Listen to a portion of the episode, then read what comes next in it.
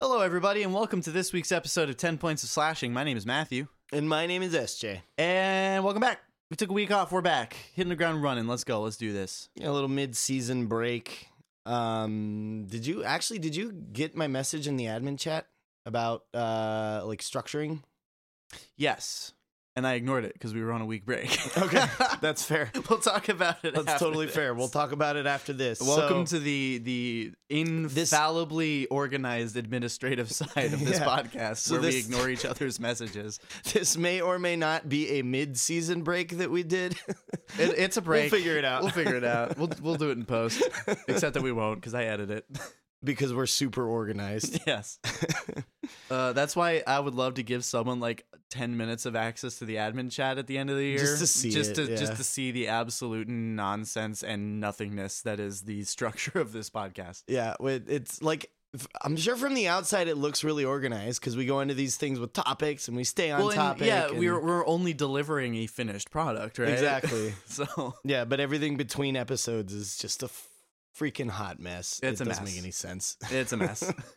but it works. So, um, yeah. So as we exit out of our little may or may not be a mid-season break break, uh, we had some conversation. We want to change things up a little bit, so we're gonna move away from the can finding. So that does bring up though that on the Discord user Tiff is the one and only can finder. Yeah, with- Unless someone goes back and finds like all of them, you if know what somebody I mean? does that, yeah, they're gonna dethrone her permanently. but and- she yeah. she has a shirt waiting for her. Yeah. I really want somebody to go back and dethrone her just out of spite and like send us a message that they found every single can, all of them at once. Yeah, send us like a big super super row of Yeah. energy drinks. And we do, I don't even think we'd remember some of them at this point. We just We'd have, to go, back, and listen, and be Yeah. like, "Oh, that's what that was." Yeah. We should have kept the empty cans, so that way we had something to cross. See, this this is the benefits of planning things ahead of time. yeah. instead of walking into a gas, gas station and being like, "This would be funny." Yeah. so we're uh, we're moving on to some different things. We haven't really decided at all what it is we're going to do, as I'm sure you're shocked about because of how organized we are. Uh, But- I guess that that brings up, you know, if you guys comment on the YouTube videos or get in the Discord, if there's something that you want to like, if there's like an opening bit you think would be funny, or like we could do a Q and A kind of thing at the beginning of every episode, just like interact with us. Let us know what you want. We don't have ideas. Yeah, I like the idea of a Q&A, but I, dude, no, we have ideas. That's the problem. Is we yeah, have we just can't so pick, many we just ideas. can't pick which one we want yeah, to do. we, we yeah, can't make a decision. Uh, so We do have we have users that very consistently respond in the Discord and interact with us after the episodes, and we could just go through and read their comments. yeah, no, I like that a lot. Um, we have some really cool stories, like really cool. Like when we do these top episodes, a lot of people will sometimes just share their own, and Yeah. it's super rad. I want to. seeing I'm so sorry. I know you're trying to move on, but I do. I want to shout out um one of the users. Uh, I believe it's pronounced NixieCon. In Yeah, yeah, yeah. Her your your Animal Crossing story warmed my heart because Animal Crossing was my childhood, and I'm glad that you found Animal Crossing in the pandemic and that you had such a great time with it. It's such a chill, fun game, and like just like you said, I vibe to the to the GameCube and the New Horizons soundtrack all the time. Yeah, no, that's awesome. And I love it's so corny, dude, but I love stories like that that just warm your heart because like outside of yeah, we play video games and we're big nerds, like outside of that, obviously this stuff has a big impact on our lives and in in a lot of ways playing video games or getting into this kind of nerd culture stuff is just an escape and a way for us to, you know, just kind of handle day-to-day life. So hearing stories like that where you know it's like quantifiably used to you know help you through something like it's a really beautiful thing. So Yeah, man, like thank you so much for sharing that. Um that was rad. It's rad. um but i actually have it's not a bit but it's just a stupid little thing i did uh with a mutual friend of matt and i's recently um so this friend she has never seen a single star wars movie or any Star Wars content whatsoever. No idea how. It's 2023. Not even by accident. Yeah. Casually seeing an episode of like the Clone Wars or something. Yeah. Like And it's not because uh, like oh she's young or oh she's really old. Like no, she's she's my age and she has never seen anything Star Wars. So recently, what was it about a week ago, man? It was Like- two weeks ago. Yeah. Uh, I quantify my life in D and D sessions, and it was two D and D sessions Yeah. ago. Perfect. So I decided on a really weird whim that I was going to play through Lego Indiana Jones with her because she had also never seen uh, an Indiana Jones movie. So we On arguably more understandable than Star Yeah. Wars. Yeah, you know I what agree. I mean. Yeah, that's like okay. You've never seen you Indiana pass Jones for that. right? So we decided to sit down and watch The Last Crusade because I think it's objectively the best Indiana Jones yeah, movie. great. and you don't really need to watch any of the others to to enjoy Last Crusade. So we watched Yeah. that, and like I said, just on a whim, I decided like, oh, we're gonna play Lego Indiana Jones, and she had never seen, or she had only seen Last Crusade. So I was like, all right, well, that's the game we're gonna play. And as we were playing it. She kept having these moments where she was like, "Oh, I know, I know what's happening right now. Like, oh, I remember this part from the movie." And then she'd laugh because you know how the Lego games, the older Lego games, like there was no dialogue. They just It's made the like funny. they made like grunt noises and what's the, what's that word? Like pantomime. yeah, they'd like pantomime stuff and like grunt noises, and you'd have like a vague understanding of what was going on. So we finished Last Crusade, and I was like, I had the incredible idea. I was like, hang on, you have you have a pretty vague understanding of what's happening from this Lego game, right? She's like, yeah, and I was like, hang on. So I loaded up Lego Star Wars: The Complete Saga, which was a combination of the first game, which was the prequel trilogy, and the second game, which was the uh, original trilogy. And I was like, I want to play through these games and see if you can have anything close to an understanding of what is actually happening in the movies without seeing them. And so we did. And I took notes I and can't wait for this. it's it's pretty incredible. it's gonna be awful, isn't it? yes. So I have the notes are a little disjointed, but I'm gonna like I'll, I'll clarify them. So we started with because when you load up the game, you have to start with episode one. It doesn't let you choose another movie. So I was like, all right, well, I guess we're gonna do chronological Yeah, instead of yeah, like yeah, Instead of like what's what's that like fan thing? It's like four, five, one, two, three, six, or like this, Yeah, like some the- weird some stuff, Weird, yeah. yeah. There's some cool orders to watch it in, but um, so here's my notes. We have Star Wars Episode One. And I'm like I said, I'm gonna read the notes exactly as I took them, and then I'm kind of gonna explain them. Episode one: Sir Flops a lot has floppy ears. Jar Jar. Yes. Oh my god. Why is she a clown? Or is she talking about Padme's like Yeah. princess makeup? Yeah, I do. I do just want to say, uh, huge spoilers for the Mandalorian. Um, Ahmed Best recently had Yeah, a yeah. fucking amazing cameo in Mandalorian. Yeah, welcome back, man. Welcome back. Hey, man, if you fucking find our podcast, welcome back. I've always because I watched episode one and two as like a little kid, and Jar Jar was the fucking best thing ever. You Mm-hmm. know what I mean? Like it's it's he's designed to be entertaining for kids. So I always loved Jar Jar, and then I grew up and I was like, everyone hates him, but he's so Yeah. funny. so welcome back, Ahmed Best. You're incredible. Uh, next note. I, I I translated this roughly because she had no idea that the man's name was Panaka. Why is she a clown? Yeah. Captain Panaka is the like s- the head Yeah, of yeah, yeah. security for Naboo. He's the yeah yeah yeah yeah. Does he have like the robot eye or am I? No, no, no. That's Typho from the second movie. Oh yeah, okay, okay. Panaka's in the first movie. Here's the note. Panaka is Amidala's secret lover. I don't know where she got that from, but we're playing through the game and she was Well, like, "Oh, that guy's that." she her clearly secret doesn't lover." understand that he's like a 30 year old man and Padme's like 14. 14. Yeah. it gets better. All right, next Mm. note. Needed money to fix ship. Okay. One race, fixed ship. Okay, great. that's spot on, That's right? that is exactly what happened. Yeah. Next they note. broke down on Tatooine, did the pod race. Uh, next note. Boss Nass is the Grinch. Snot man. Okay, hold on. I have to decipher this. Boss There's, Nass. there's there's a there's a cut scene that shows Boss Nass. Yeah, yeah, yeah. And she just went, "Is that the Grinch? Who is that snot man?" Because he looks like a snot man in the Lego game. he okay two yeah okay two because I'm when I think Boss Nass I'm thinking the movie version. Yeah. He's a rotund jolly guy, Yeah. but I don't know where she was getting snot from. But thinking about like the Lego version of Boss Nass, yeah. Yeah, we'll pull it up. Yeah. And then okay, so you know how there's like all There's the the, Gungans. thumbnail, Boss Nass. Yeah. You know how all the Gungans like rally at the end of the movie Yeah, and then yeah, they like fight the war. Sir Flops a lot has a big family. I don't think he's related to any of them. All the Gungans and fighting. I yeah. think they all hate Jar Jar. and then, also, to say that Jar Jar fla- fought in that war is a very loose overestimation of what he actually did. all right, and then last note, I put this. This was her summary for you know the end scene where they're all celebrating. So she had absolutely nothing to say about Darth Maul. we we'll get there Oh, because okay, I, I have right. another section, but all right. There's like the big party sequence at the end of the movie where they're all celebrating. Um, and you know, it, it kind of like gives little character like snippets of everybody that played a role. Yeah. And at the end of it, R2D2 just like jumps up and down. Yeah. This was her one takeaway from that entire scene from from the Gungan fight all the way through Darth Maul, through all of that, through Qui-Gon dying, all of that. Her one takeaway was happy robot. That sounds exactly like her. Yep. Yep.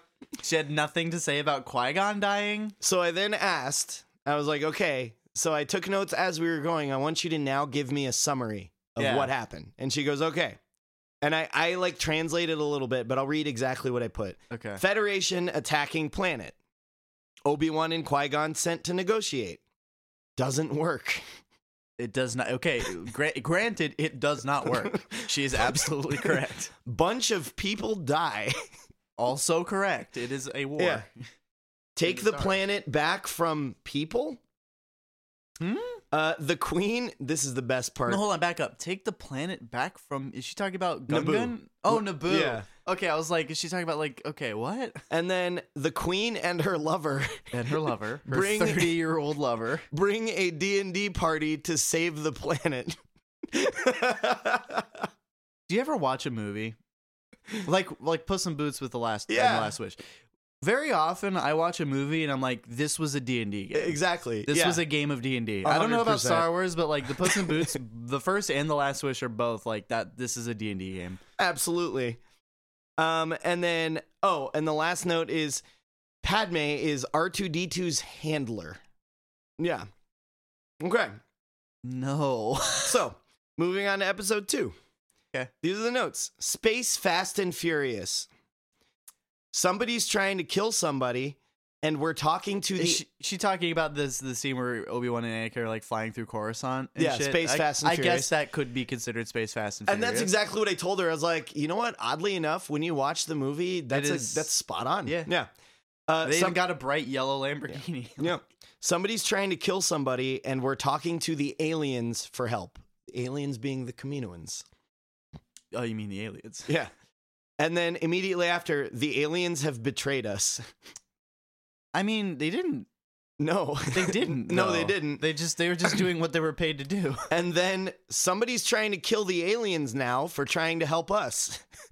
Um, I mean, kind they did kind of help Obi Wan escape. Well, they And- didn't really help Obi Wan escape. He just kind of got to the landing pad of Right. his own accord, and and then Jango Fett chased him down.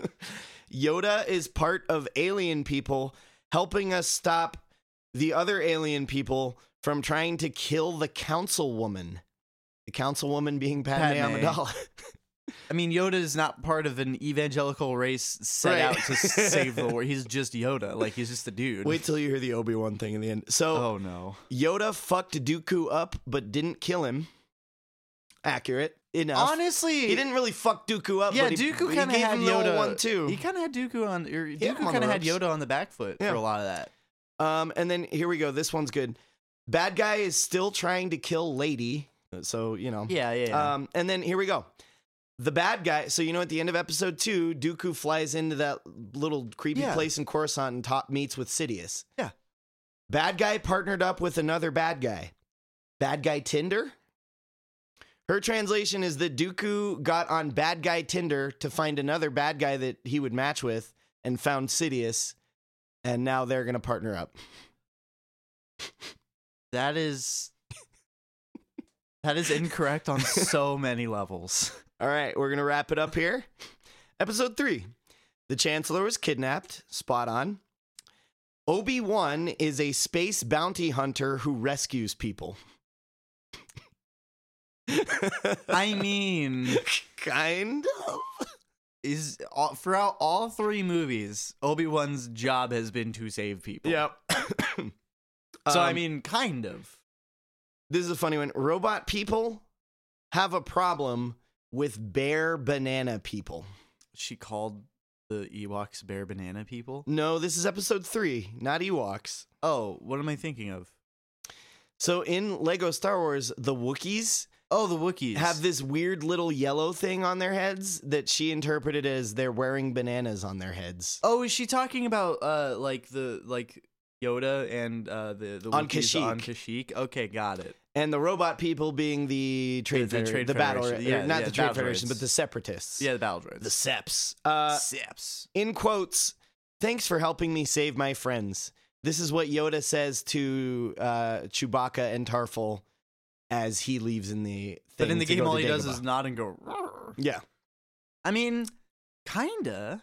Th- this one's pretty solid. Anakin married Padme, got her pregnant, but then he realized he wanted to stay single, so he turned to the dark side. That is wholly inaccurate. Vastly. That is yeah. the exact opposite reason that he turned to the dark side was that he didn't want to stay single. uh, wife died having babies. True. Tinder bad guy changed Anakin into a super being that is Fatty Vader. I think that was a miss, an autocorrect. I think I tried to put Darth and it changed it to Fatty, but Can you read that one more time for me? Tinder bad guy Mhm, Yeah. changed Anakin into a super being A super being. that is so Fatty Vader. clearly the the concept that Vader is significantly weaker at the end of episode three is lost on her. Well, because at the end he like gets all mad Yeah, and breaks the yeah. whole room. he could have done that before. Yeah. But when Anakin became Vader, he was significantly weaker because he's losing, Yeah. missing ninety percent of his body. So that that is the summary You want to you want to keep trilogy. it you want to keep it at the prequel trilogy for this episode? Yeah. yeah. That yeah, we is- haven't done the se- the original trilogy Oh, yet, okay, but that is incredible. And There's so much enough- that's correct. yeah. and then there's so much that she's like not wrong on per se, but it's like the exact opposite of what is actually true. yeah. So, So, it's like I, the right train of thought, but not correct. what I'd like to do is have all of us sit down and watch the prequel trilogy with her Yeah, and have her go, "Oh." oh. Um, one of my favorite things about the entire prequel trilogy is if at any point during episode two, Obi Wan was like, "Oh, hey, that weird dude that tried to kill me is standing directly next to Count Dooku." Red flag. yeah. Everything could have been avoided. Yeah. Um, what's the? I, this is such a weird tangent. What's the like slur that they call the battle droids? I was just thinking of that too. Uh, clankers. clankers. Yeah, yeah, yeah. That's like an in-universe slur. That's hilarious. It's a racial slur. They say clankers, seps. Um, I don't know, tin heads probably in yeah, there somewhere. yeah, tin heads. Fucking Yeah, tin That's great. I love Hinder bad guy. yeah. Tinder bad guy. That was a high point. Maybe Sidious just wants love, dude. Hidden Empire chapter or uh, uh, issue five just came out, and I know that you don't read any of the Star Wars comics, uh, but the the all of Hidden Empire uh, issue five is literally just Sidious and Vader wrecking house. Nice. And there's there's one line where like they're like him and Vader are like cutting people down, and Sidious goes, you know, normally when I need shit to get done, that's why I have you, and I send you to kill people. But I'll admit I've missed this as he's just dismembering people, and I'm like, hell yeah, that's Sidious, man. yeah, dude. The Hidden Empire issue five is great. All of the Vader comics, like the like Vader uh, and uh, Doctor Aphra and Hidden Empire, are all incredible. So so good. Yeah. There's one issue where uh super tangent. I'm sorry, I'll be quick. There's one issue where like uh he's on Mustafar and Sidious this is right after becoming Vader. Sidious sends like a bounty hunter to kill him and he messes Vader up and he ends up in the room on Mustafar where he killed all of the battle droids Mm. and the the the separatist Yeah, leaders. yeah, yeah, yeah. And he like used the battle droid parts to like replace his limbs that got damaged and like went all survivor mode and like Nice. killed the bounty hunter and shit. And it's just stuff like that is like it's so enriching to the lore of why Vader is a badass. Cause you know he's a badass, but to see like parts of Anakin shining through is so great. It was Exactly, So cool. It was so yeah. wild. Just seeing him make like and he had like a blaster on his arm and shit Yeah, because he took like a super battle droid arm and shit like that. Yeah, It's like, hell yeah, connecting, Yeah. connecting the character of Anakin and the character of Vader, and seeing that happen is beautiful. And I think that's the entire reason that that sequence at the end of Kenobi hit so hard. Oh because yeah. it was the first time you really see like, oh, Anakin and Vader, like they are essentially the same person. yeah. And it's the first time that I think in media that that was really like hit home. You know? Yeah, everyone. If you're a fan of Star Wars, read the Vader. Read Doctor Aphra read, Yeah. Hidden Empire. It's all so good. But Yeah. regardless, we do have a topic today. And on that note, uh, none of my my uh, games on the list are Star Wars. So yeah, uh, ni- neither are mine. So we were we're, we're we had an idea to do top five game intros and outros, but we decided to split that into two episodes. This episode is going to be intros, and outros will be uh, a few down the line. Uh, we're gonna keep them close-ish together. We were gonna do five, but uh, we're, we've cut it down to three. Um, but I do have two honorable mentions that we can do first. sure, yeah, yeah, you go Just first. real quick. Um, well, uh, let's do. Do you want to do? do you want to do honorable mentions now, or do you want to do them before number one? Let's do them before number one because Okay. I I only have three. Got it. So- I'm sure you'll think of some. Yeah, yeah. I'm sure I will. So Um, go ahead and take us away with yours. My number three. My number three harkens back to our test episode. Uh, it's unreleased, um, and it's a topic that I would love to actually do a full episode on. Uh, but in that episode, we talked about like video game deaths. Um, and one of the deaths that I talked about was from a game called Arma 3. I know that I've talked about this game a few times, um, but the intro of Arma 3 is is one of my favorite. It's one of my favorite tropes. Literally, all three of my top three are this same trope of like la di da di da, everything is fine, and then oh god, Everything is very suddenly not fine. Everything is awful. yeah, Arma three is that your your corporal or sergeant Kerry or I don't remember his rank um because it really doesn't matter very quickly. Um but you're just you know flying around on this little island. There's a very temporary very like hostile truce uh, between uh, NATO and uh, this like faction of uh, this military faction from Altis.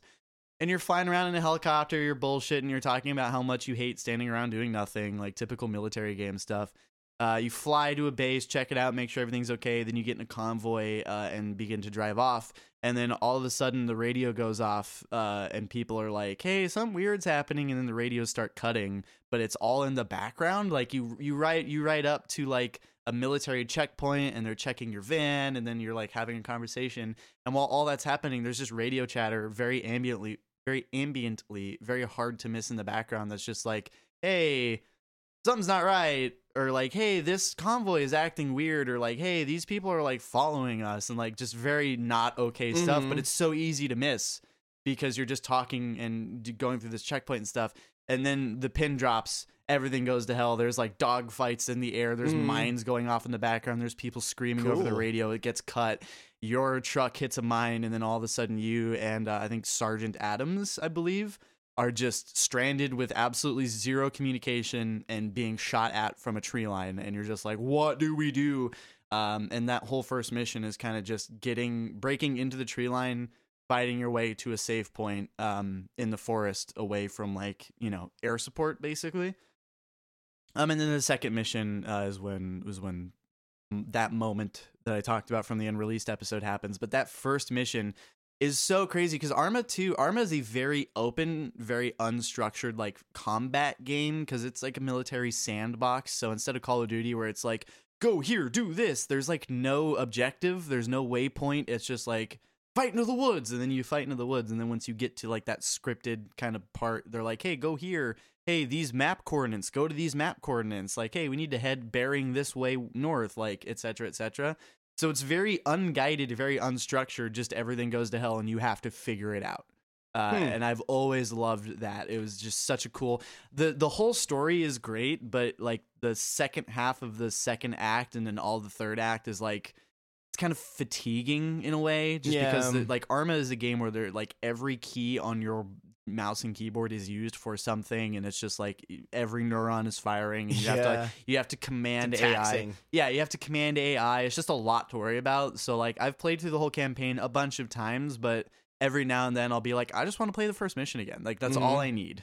Uh, here's a question for you: Have you ever played the 2010 version of a game Medal of Honor?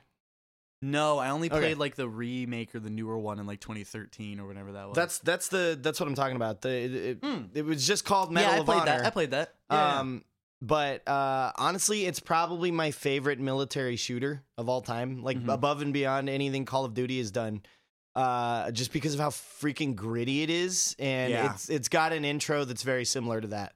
Like Yeah. you're just la di da doing your thing, and then everything goes to hell, and the rest of the game is you like you know basically trying out. to catch up. It's based on real events too. It's based on the uh, Battle of Roberts Ridge. Oh, Uh, it was an early operate part of an early operation in Afghanistan in Yeah. 2002. Um, that's cool. but yeah, it's it's based on real events, and it's it's super cool. And yeah, like I said, that game yeah, incredible. Yeah, Ar- Arma is just a game that stuck with me for so long because it, it's it's one of those games that survives and thrives entirely on its online community, Mm-hmm. uh, which I have been very actively involved with um, in various degrees. Because there's like there's groups that you can join up with and just have fun.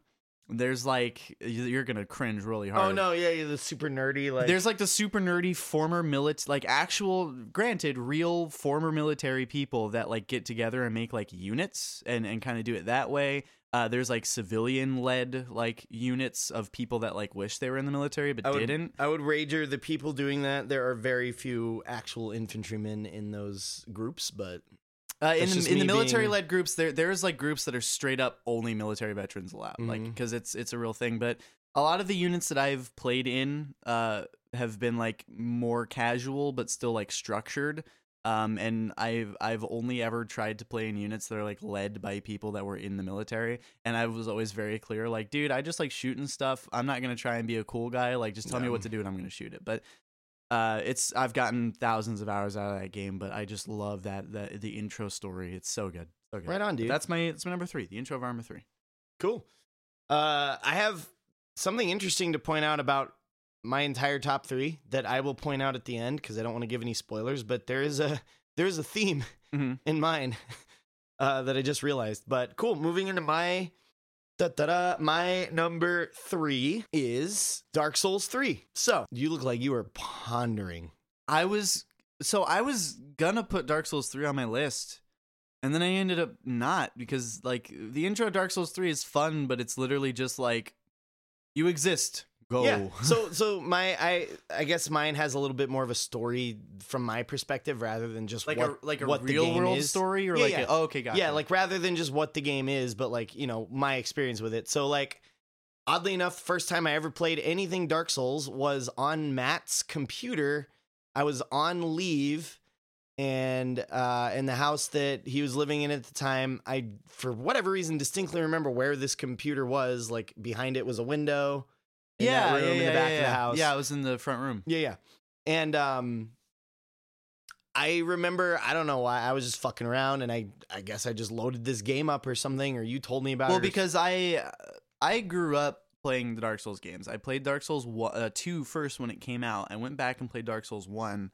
Um, and then when Dark Souls 3 came out, I was all over it. So similarly to kind of how we bullied you into playing Skyrim that one time, you would come up, come home on leave, and I was like, "Hey, you like Skyrim now? Check this game out. It's rad." Yeah, so I mean I uh I, I remember sitting down and playing it and thinking like, "Oh yeah, this is weird." And I was just in a mood to fuck around where normally if you had said that to me and I sat down to play a game, if within the first 30 seconds I'm not into it, then I'm just like, "Eh, it's not for me, man." But for whatever reason, I was just in a mood to be weird and zany, so I yeah, sat down and I played it. And what immediately gripped me is I was like, oh wow, there's like there's actual character customization. Like I can choose a class, I can do Mhm. all this stuff. And uh and what I my experience, you jump in and the game is very much like okay, press this button to attack, do this, do that. And the first couple moments are like stupid easy. yeah. And like you spawn in the graveyard and it, there's an enemy One literally dude. Facing away from you and the game is like press this button to attack. You attack once and he dies and you're like, "Oh, okay, cool." And then you go find another classic dude. Dark Souls, And it's like, "Okay, press this button to heavy attack." And you do and you're like, "Oh, okay, cool. Well, like what is so challenging about this?" And then you run through it a little bit, you get to a bonfire, then you get to this little point and I remember the challenge going up a little bit because obviously it's Dark Souls. If you Yeah. get if you get hit once, it's like a considerable thing, and you're like, oh, okay, cool, all right. So there's a little challenge here, and then you get to Iudex Dex Gundyr. Gundyr. That mother, he oh he stopped me hard. Yeah, and I remember banging my head against the wall with that dude multiple times, and I was like, this is ridiculous. Like it's impossible. You can't do this. This doesn't work. This is stupid. This Yeah. is stupid. And I just banged my head against the wall, and then I just gave up, and I was like. yeah, it seems like a cool game, but it's just like I guess it's just not for me. And then I walked away from it, and then I want to say probably like the next week, like after I got back from leave. I probably bought it myself. Well, I, I know I did at some point, but um, I got it and then I was like, you know what? I'm gonna try this. I'm gonna try this. And I, same thing. I banged my head against the wall, just could not kill this dude. And then I remember the moment I finally did. That was my first like Dark Souls experience. Yeah. where you finally get something done and you lose your shit, Yep. and you're like, yes. And then I was like, oh, that's that's That's the that's game. the appeal behind this game is the insurmountable challenge, and then you do it.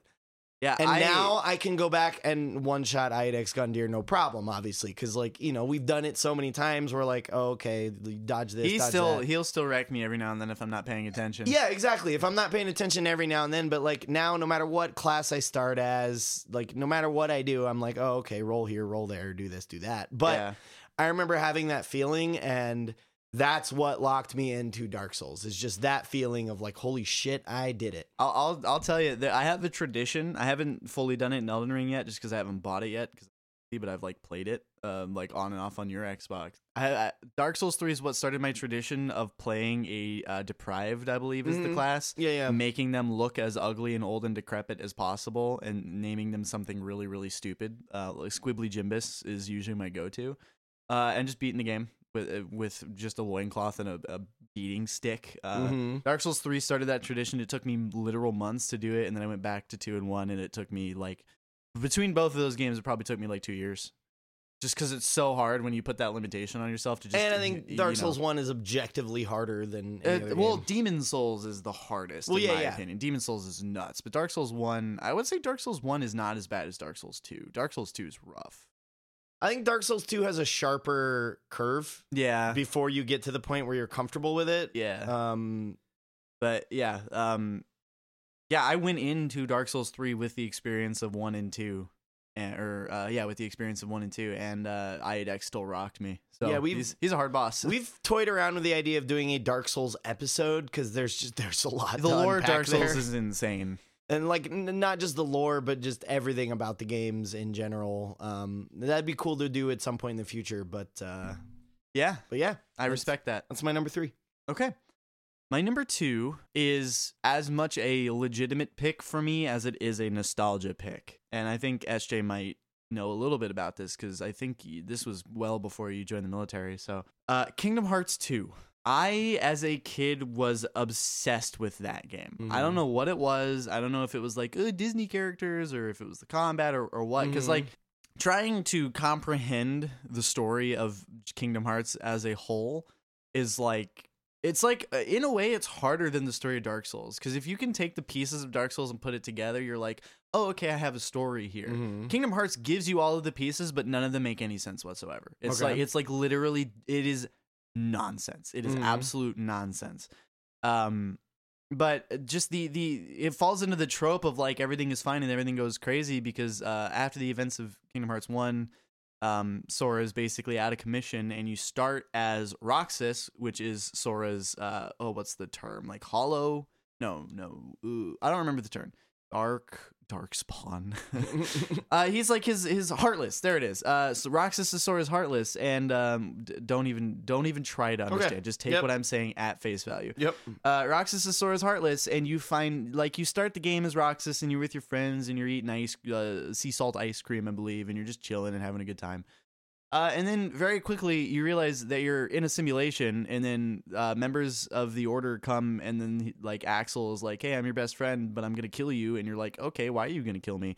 Uh, and then you enter the mansion, and then you realize that you're in a simulation, and that you're basically just fodder for Sora to be rejoined with him, so that he could be whole again. It's just this crazy, absolute nonsense, but like there's these moments in the intro where you're just like a young kid hanging out with your ragtag group of friends in a town trying to like you know earn money to go to the park. You know what i mean? Like just little simple stuff like that and it, it just like it's so nostalgic for me because like the friendships it's like so believable. The dialogue is a little crunchy because it's you know early 2000s Right. um but it just it hits that nostalgia that piece and then there's this little mini game. I don't know why i remember this so vividly but there's this little mini game where you're like beating the shit out of people with like foam swords basically and they drop like these orbs and yours are blue and the enemies are pink and whatever just the image of the blue and pink orbs is just so ingrained into my memory because I did it so many times because I couldn't actually beat the game because I was so young so I just kept Mhm. doing the intro over and over again because I was like "Eh, fun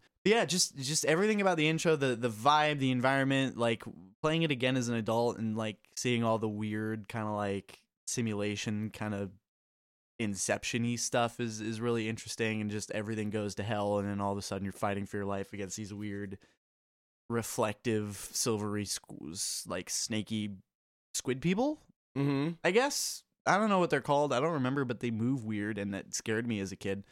Um but yeah just the uh, like I, I really don't have anything like academic to say about it it's just it's just super nostalgic and then playing it again as an adult it's, it's solid it does a good job right on, man. and then all of that horror atmosphere that they spend so long building up is immediately diminished when you get back to Sora and then Donald and Goofy are there and then they're just like yuck yuck let's go to fucking Hercules. It's like it's like oh okay cool we're back in Kingdom Hearts. it's this really crazy Inception horror esque game intro and then it's like yeah I'm fucking Goofy let's go see our buddies and it's like okay cool it's crazy. Kingdom Hearts is a wild ride.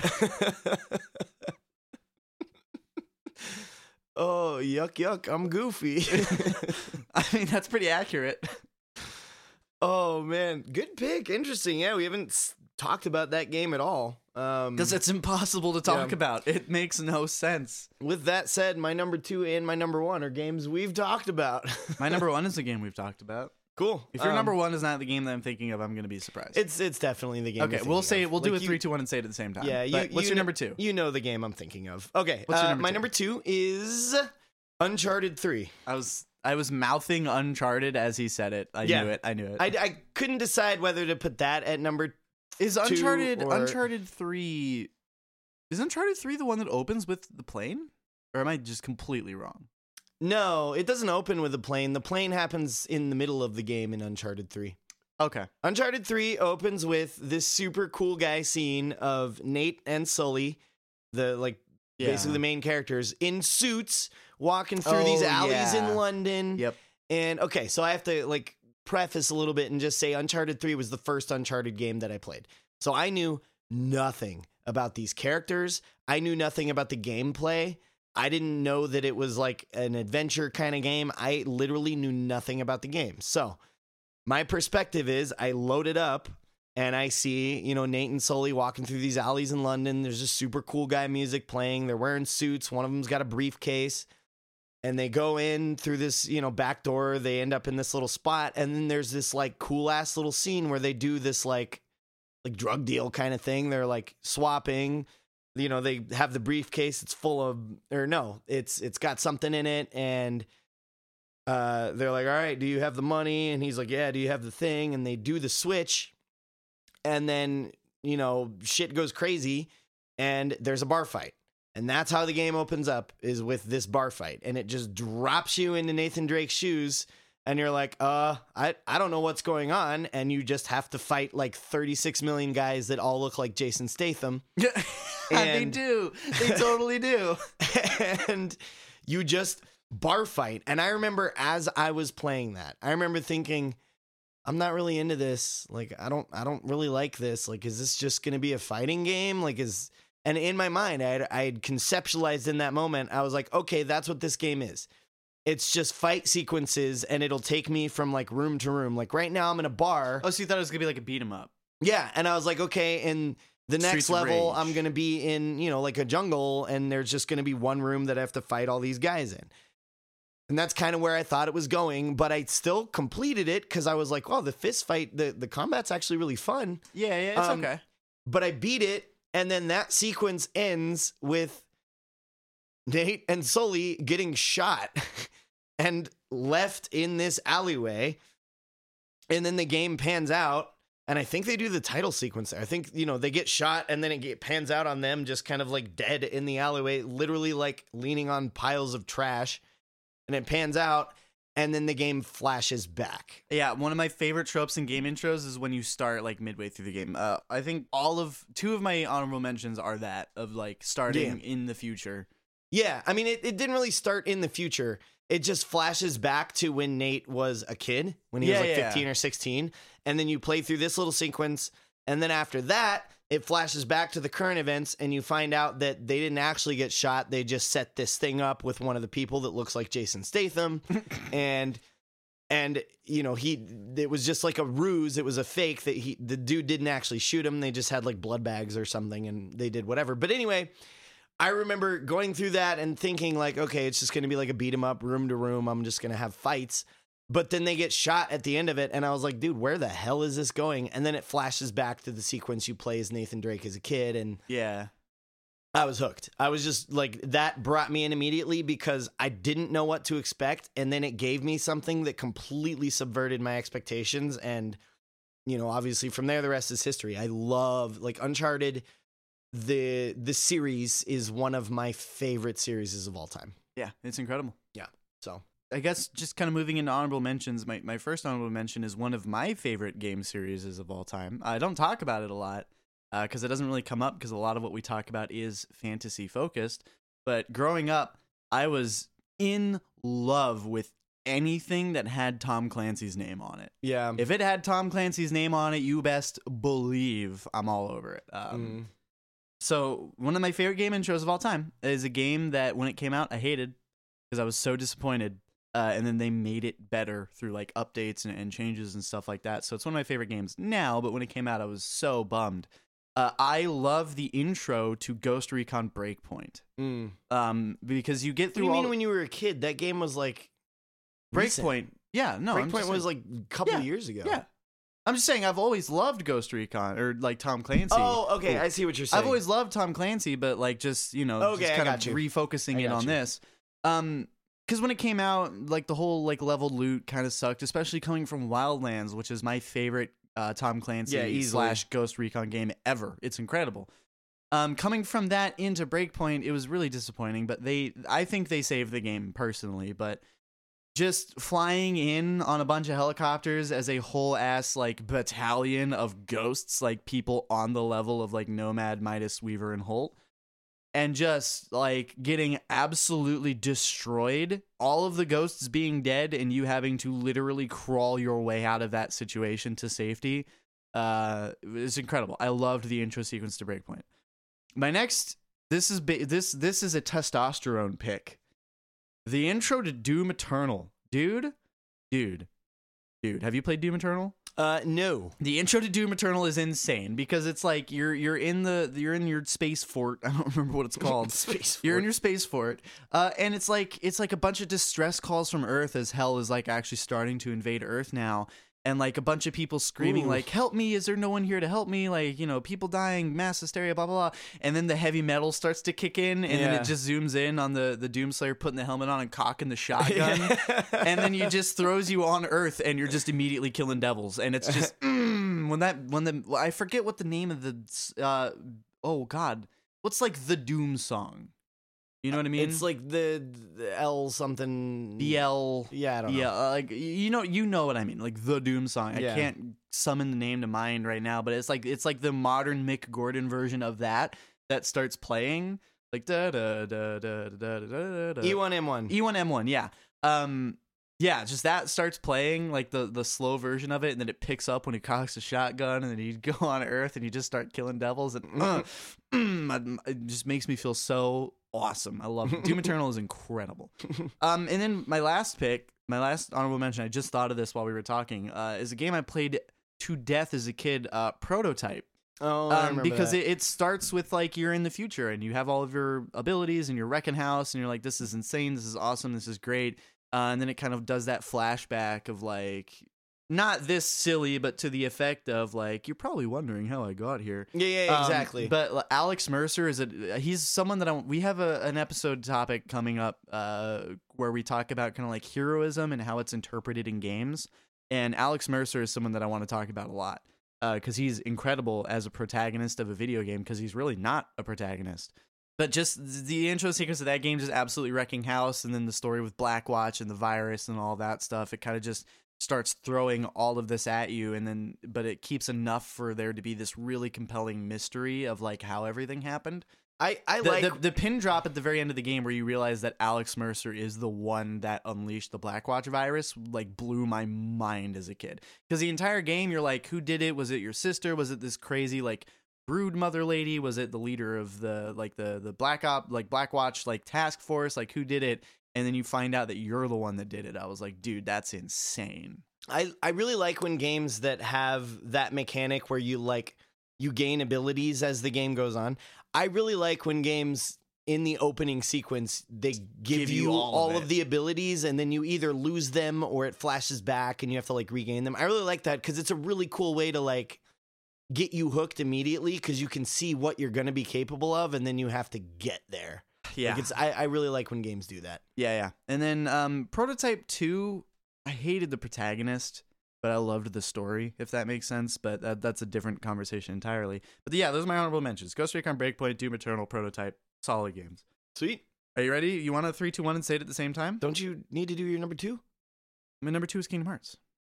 Oh. Yeah, we already did it. We're on number one now. Oh, you damn. want to three, two, one this because it's we haven't we haven't verbally said it, but we both know. Ready? Well, hang on. I are you do you think that ours is the same? I think our number one is the same. uh okay, well You want a three, two, one, and then if it's, It's- different, hey, I will say this. If at this point if I haven't said the game that you're thinking of and you think they're the same, then I'm going to say they're 100% the same because I have talked about this before and you know that this is yeah. my so let's favorite three, intro. Let's three, two, one, All and right. say it at the same time. Three, two, one. Mass Effect 3. There it Yes. is. Yep, Mass Effect. Not only my favorite game intro, I str- this is a strong stance to take. I think it is the best intro to a video game ever. Period. I Bar agree. none. I agree. What is there to say, man? I agree. It's, no, it's I the will- trope of everything going to shit, which is my favorite. Yeah. The Reapers, abs like the sound effect that they use for the Reapers, like the War of the Worlds tripod esque like horn, everything like them landing on the Yeah. planet, wrecking house, you barely managing to get out of there alive. I I will say this. The the the foreshadowing with the little kid, Mm-hmm. incredible. Yeah, yeah. I will say this. The it was incredible, but it did so much more for me as somebody who played Yeah, I started with Mass Effect 3. and I played Mass Effect 1 and 2 and you know, I knew nothing about uh cuz oh, I have to back up even more. I'm fucking this all up, dude. Mm. I'm a mess. It's okay. I did not play Mass Effect 1 and 2 all the way through. Yeah. I had played little bits of them leading up to three. So I knew the gameplay, I knew kind of the world, and I knew of the Reapers. Mhm. And I knew that they were this looming threat that they were kind of hinted at here or there, but I had never beaten one and I had never beaten two. Did you did you get to the point in Mass Effect 2 where you where you got to the the human reaper prototype? That's literally the end of the game. So no, oh, I, yeah, I yeah. thought I thought it was like a little bit before the final act. no, no, that is, Is that that is the yeah, boss right. fight Yeah, you're right. end of the That is game. the- yeah. yeah, you're right. Um, so I had like eh, like I said, I played a little bit of one, a little bit of two, and I had heard the name, you know, the Reapers, and I all I understood about them were that they were this looming threat from thousands of years ago that we know nothing about. And then I got Mass Effect three, and I remember going into it like the opening sequence is, you know, they they come and get you, and they're like, "Hey, something's going on, shit's going down," and they keep saying things like, "Oh, the Reapers," and like, "Oh, is it the Reapers?" And they're like, "Oh, I don't know." And so I remember I'm playing that sequence and I keep hearing that name and I'm like, "Oh, I remember what that is." Like, yeah. "Oh, it's probably just some aliens that you know they're gonna show up in their ships and it's gonna be you know whatever."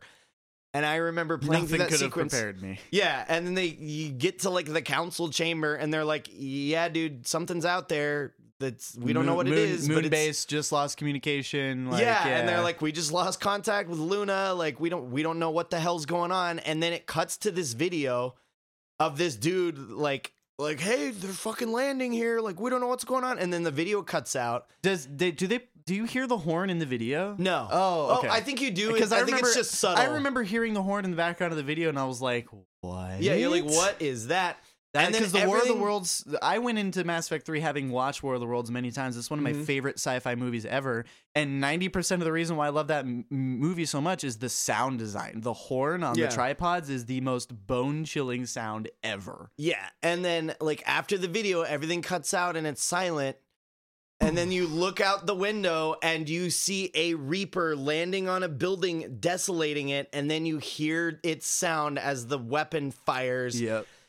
And then I remember going, "What the fuck? That is a Reaper? Yeah. Like that's not a spaceship, that's a Reaper itself. And then and then 80 more land. and then 80 more land, everything collapses, and then you the game spawns you for play, like outside a building, literally looking at a city getting destroyed by Reapers. And I remember in that moment thinking, like, this is Earth.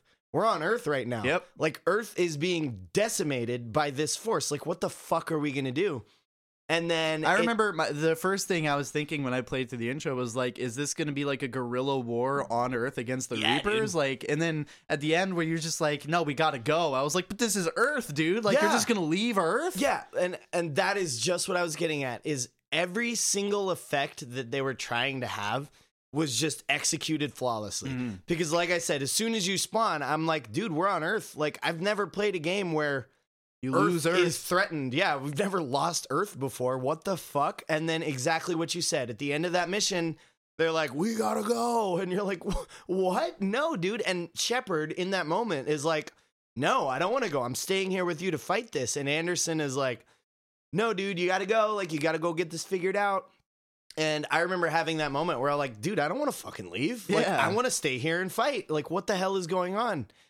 and just like everything that they did in that mission is absolutely incredible and just flipped everything upside down for me because I like you said I was not prepared. yeah. I had no idea what I was getting into and just like god I think even even people that got through all of one and two probably still weren't prepared either. Because like the the human Reaper prototype is just like kind of there. yeah It doesn't move. Like it's just like kind of like suspended in construction, basically, right? So it's like, oh, okay, cool. It's massive and fucking creepy looking, but okay. Well if you beat Mass Effect 2 on Well, you see like the shadows. yeah if you beat it on the hardest difficulty at the end of the game you it's it's hinted at the end of one and at the end of two that you have completely like erased the threat of the reapers because you uh, basically you get rid of their ability to like travel from where they're at in dark space to the milky way Yeah. and you remove that. And at the end of two if you beat it on the hardest difficulty it shows you a picture of like you said the shadows. It shows dark space and then you see little things lighting up as the reapers are moving. Yeah, And I there's, love like, that. It's like, oh, hundreds of thousands of them lighting up. And if you know if you did that moment then you're like oh they're coming yeah, I, oh I, lord they coming I love the the super insanely advanced sentient crazy robot race is like, oh, we can't fucking just immediately teleport there. All just- right, we'll pack your suitcases. Let's just fucking go on a jaunt. yeah we'll fucking walk Yeah, I love that. That's Yeah. so it's so petty. I love I it. know Instead of giving up and finding another galaxy, they're like, no, the Milky Way is next Yeah. on the list. We're walking. Yeah. Get in the van, road trip. Let's go. Yeah, just absolutely incredibly well done. And that is the thing there, I think, is it, was the execution of it versus the concept. Like Yeah. the concept alone is incredible and crazy, but They did it. But they executed it flawlessly. And I know everybody hates the ending to Mass Effect 3. I don't care. I thought it was perfect. I thought it was perfect. I think I think the biggest reason a lot of people didn't like the ending of Mass Effect 3 is because the entire game is about choice. And the choice at the end of 3 is kind of like it's not- relegated to three options that you have. Well, I'm okay with there being I'm okay with there being like a, a kind of limited set of options because given the constraints of what you could have done in that moment, it makes sense. I just think people I think people wanted the choice to be a little bit more grandiose than Yeah. like destroy everything destroy or c- not. control them. Yeah, Yeah, it's like okay. I don't know. I disagree because like I think it was great. yes, the games are based on choice, but look at look at Mass Effect 1 and Mass Effect 2. Those games didn't end with 36 million different ways it could have ended. and It ended with one way it could have ended because that's the story they were trying to tell. So like regardless of the choices you made in Mass Effect 1, yes, they made an impact as far as like you know, if you choose to help the whatever ship versus you know like you have options to you know have humanity support people or do this or do that but either way it ends with Saren dying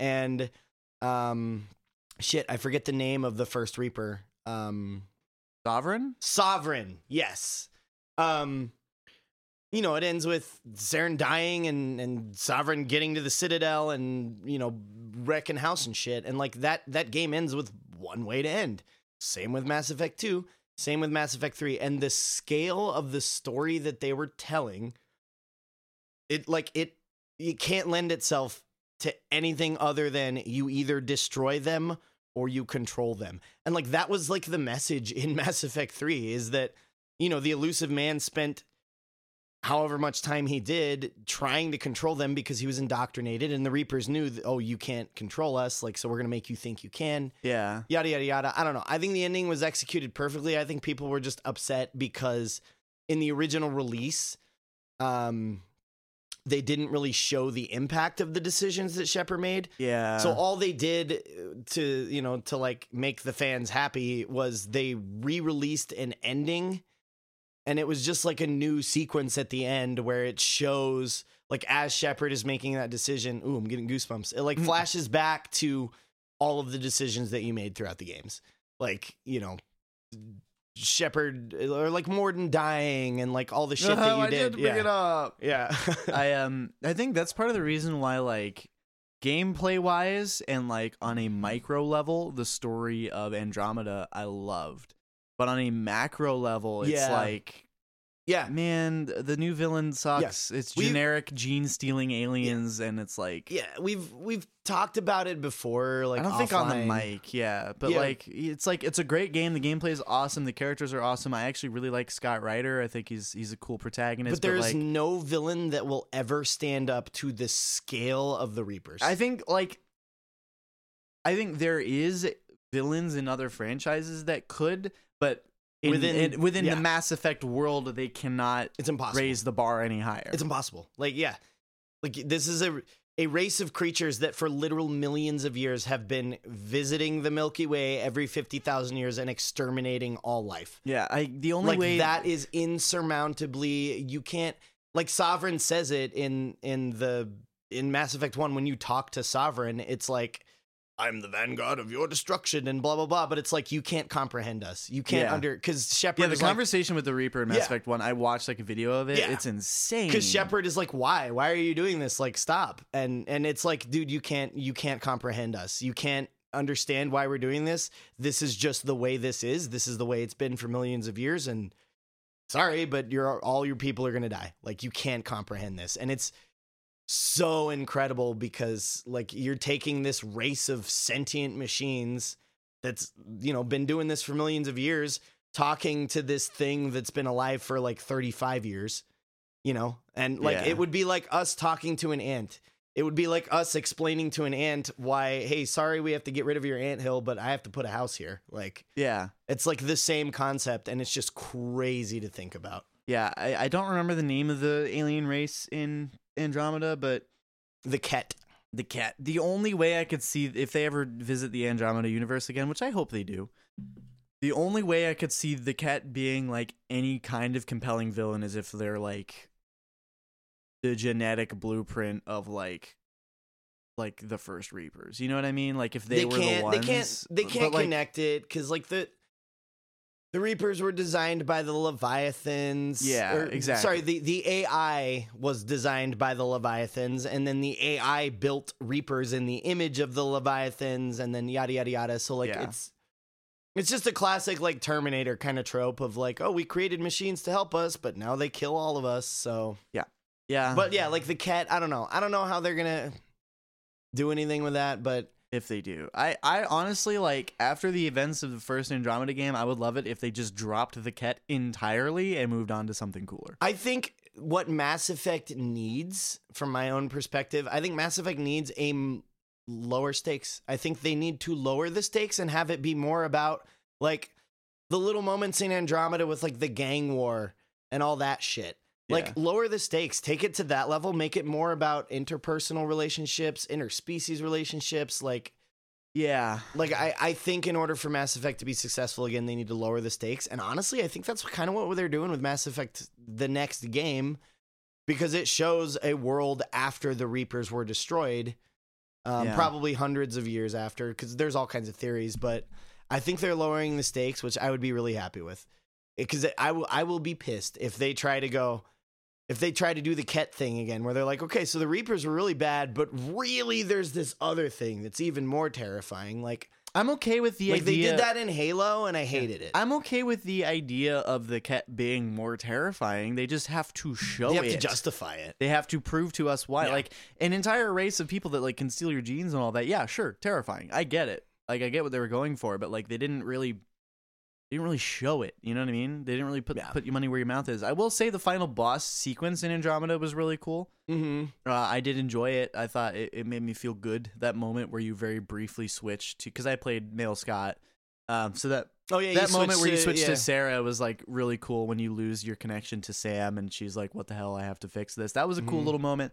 Like the urgency of the final act of Andromeda was really great. I Yeah. really digged it. Yeah, they Um, did it really but- well. But like, all of that would have been fine for me if they weren't trying to sell the Ket as worse. Yeah, and honestly, I don't. My think, favorite moment in Andromeda is when you find the audio recording in um in uh, Alec Ryder's quarters of like the Reapers attacking. yeah, dude, and that like, was awesome. That was great. I loved that. Yeah, and like I, I don't, I don't really think they tried to make the Ket worse. I think what they tried to do was make the Ket bad, and it's just like the whole game you're playing it with the knowledge of what happened in the Milky Way, Yeah, you know, and you're just like you just "Ah, gotta like- separate yourself. Like, yeah, this is scary, but exactly. Like, I know we've talked about it. I think Andromeda is an incredible game. I loved it. I loved Andromeda. I just I don't know. It's like it's like eating the best meal of your life for dinner and then waking up the next day and having like a cup of yogurt for breakfast. You're like, uh, like yeah, this is good and it's I hitting the think if- spot, but if it's not. It's not what I just had. if they committed to a trilogy in Andromeda and Yeah. like there was like more foreshadowing and more setup and stuff like that, great. But they kind of made Andromeda and then didn't do like they didn't really set up a sequel. Like there's because it was so poorly received. But like, even I think they like, did set even up movies even movies that are poorly received still set themselves up for a sequel. But at the end of Andromeda, it's kind of just like we did it. Now we continue.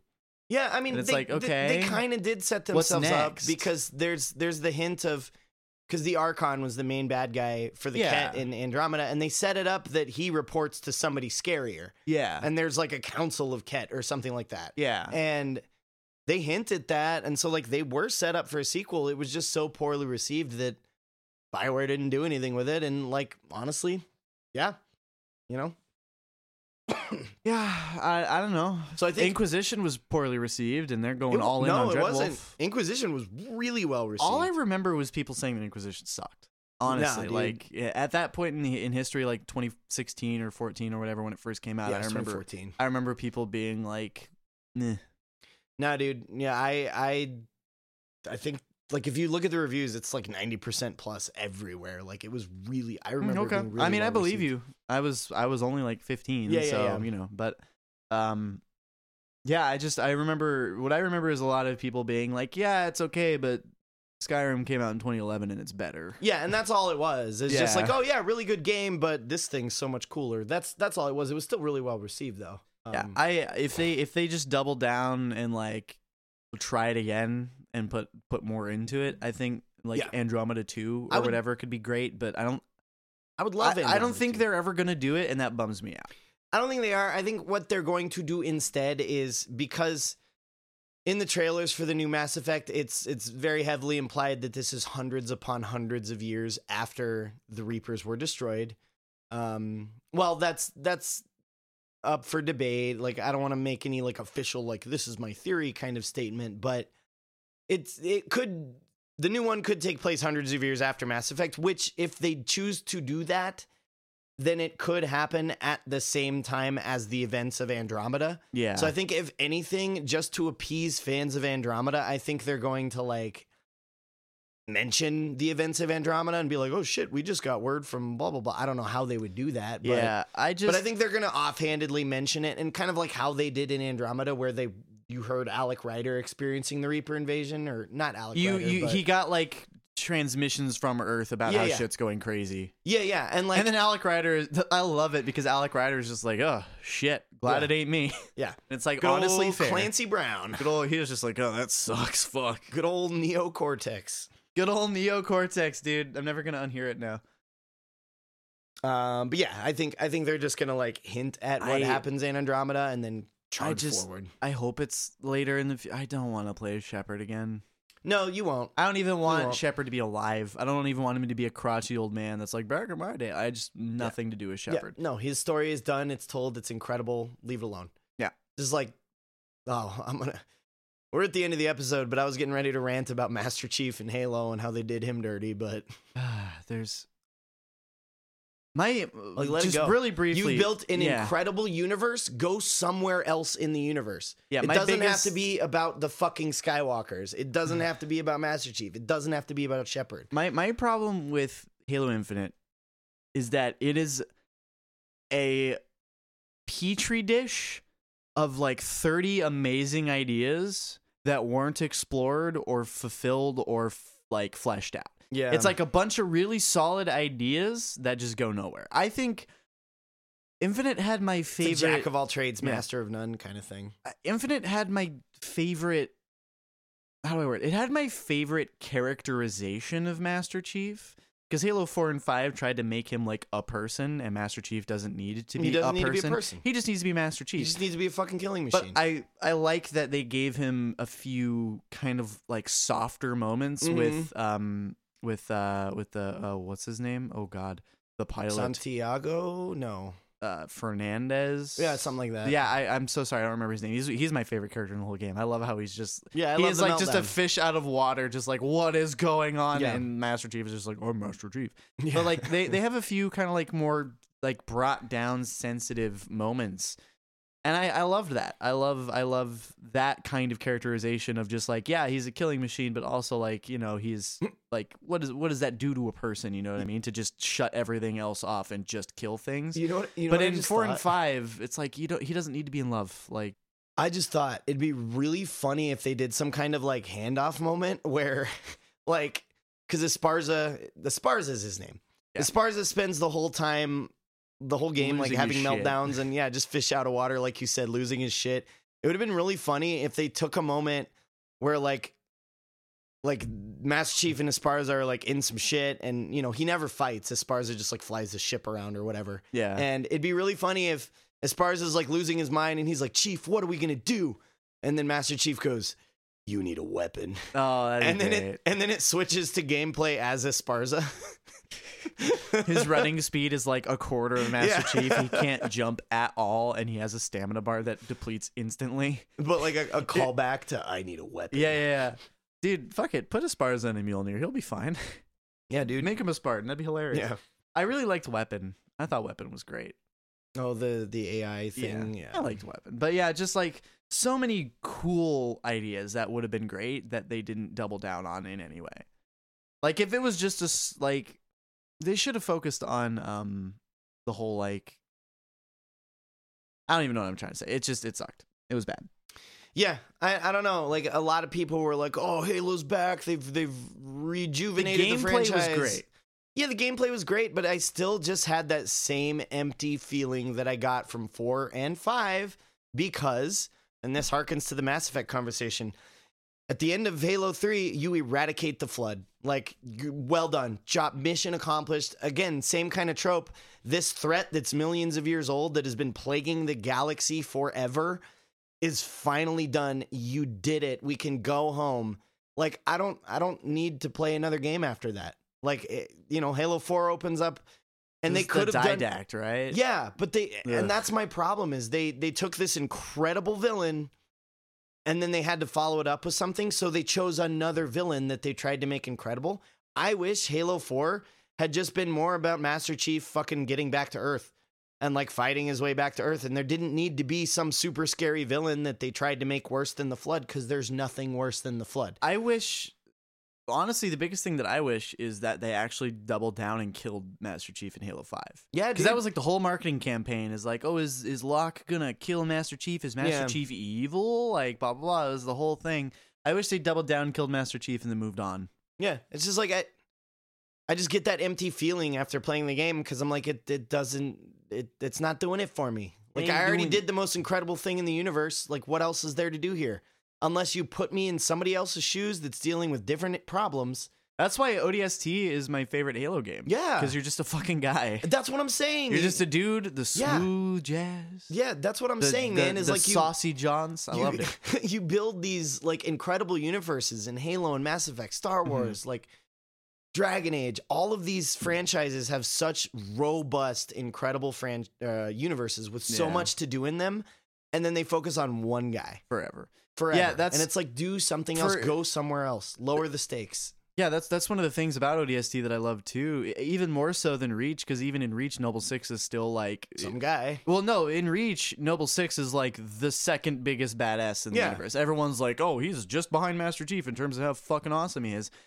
For as much as I love playing as characters like that, I also love being an ODST soldier that had a fucking botch jump, and now all you have to your name is SMG and smooth jazz. Like I Yeah. loved that. I love. I, I've said it for years. I would love. I would love an ODST game.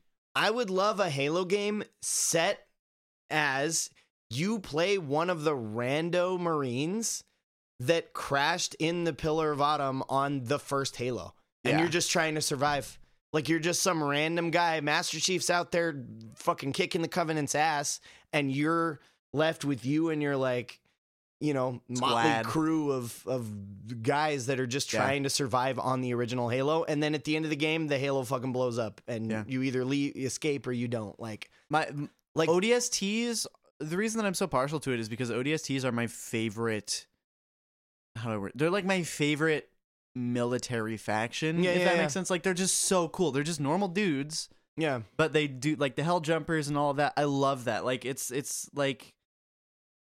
It- It's like still kind of like special forces. You're not like yeah, it is. you're not you're that's, not That's all it is. Is yeah. It's like the you're Halo just the airborne forces. rangers of fucking Yeah. space. And I love I just love I don't know what it is. It's like the their uniforms are sick. Like it's like that blend cuz Master Chief is all power armor but the ODSTs they still have like pouches and like Yeah, dude. magazines and stuff like that. Like I just love the aesthetic and I love the lore of the ODSTs. Yeah.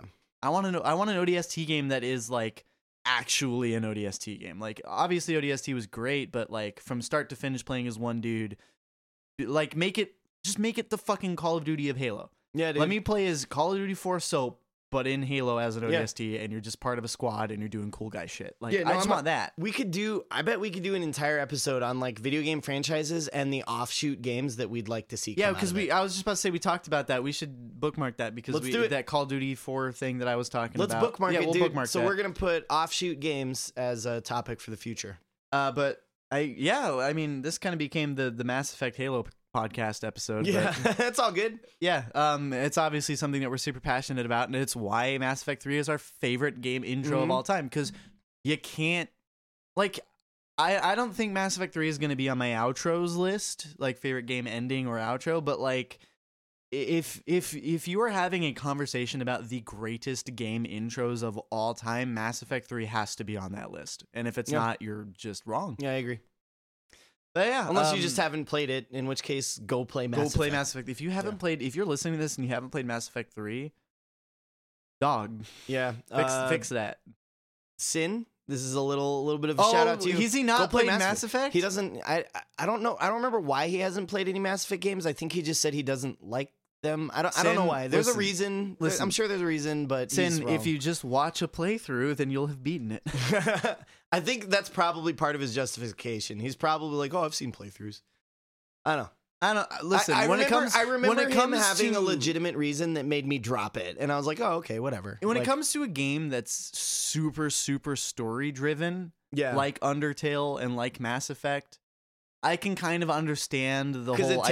ideology of like, oh, I've seen it, I know Yeah. the story, like I I got everything I needed to get from it because what I get from those games is the story, not the gameplay. So it's like I can see that and then not wanting to play through it because you already know what's going to happen. At that point, it's just like I want to experience it for myself. single player games are also a heavy investment. Like Yeah, you oh, have yeah. to like really pour gotta your care. emotions and yeah. So So it's like on one hand I can understand, but on the other hand, like play it.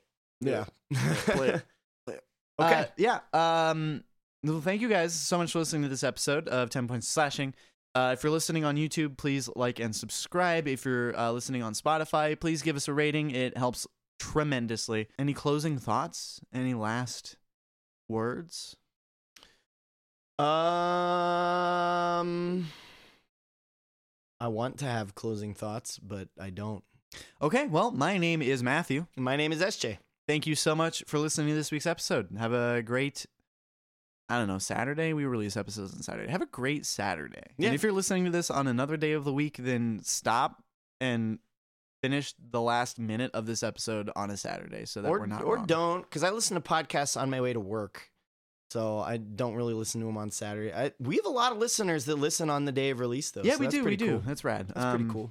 No matter what time zone you're in, no matter what time you're listening. Um, If it's 30 years in the future and you're hearing this after both Matt and I are dead, then you know I hope. Uh, I hope I have more than 30 years.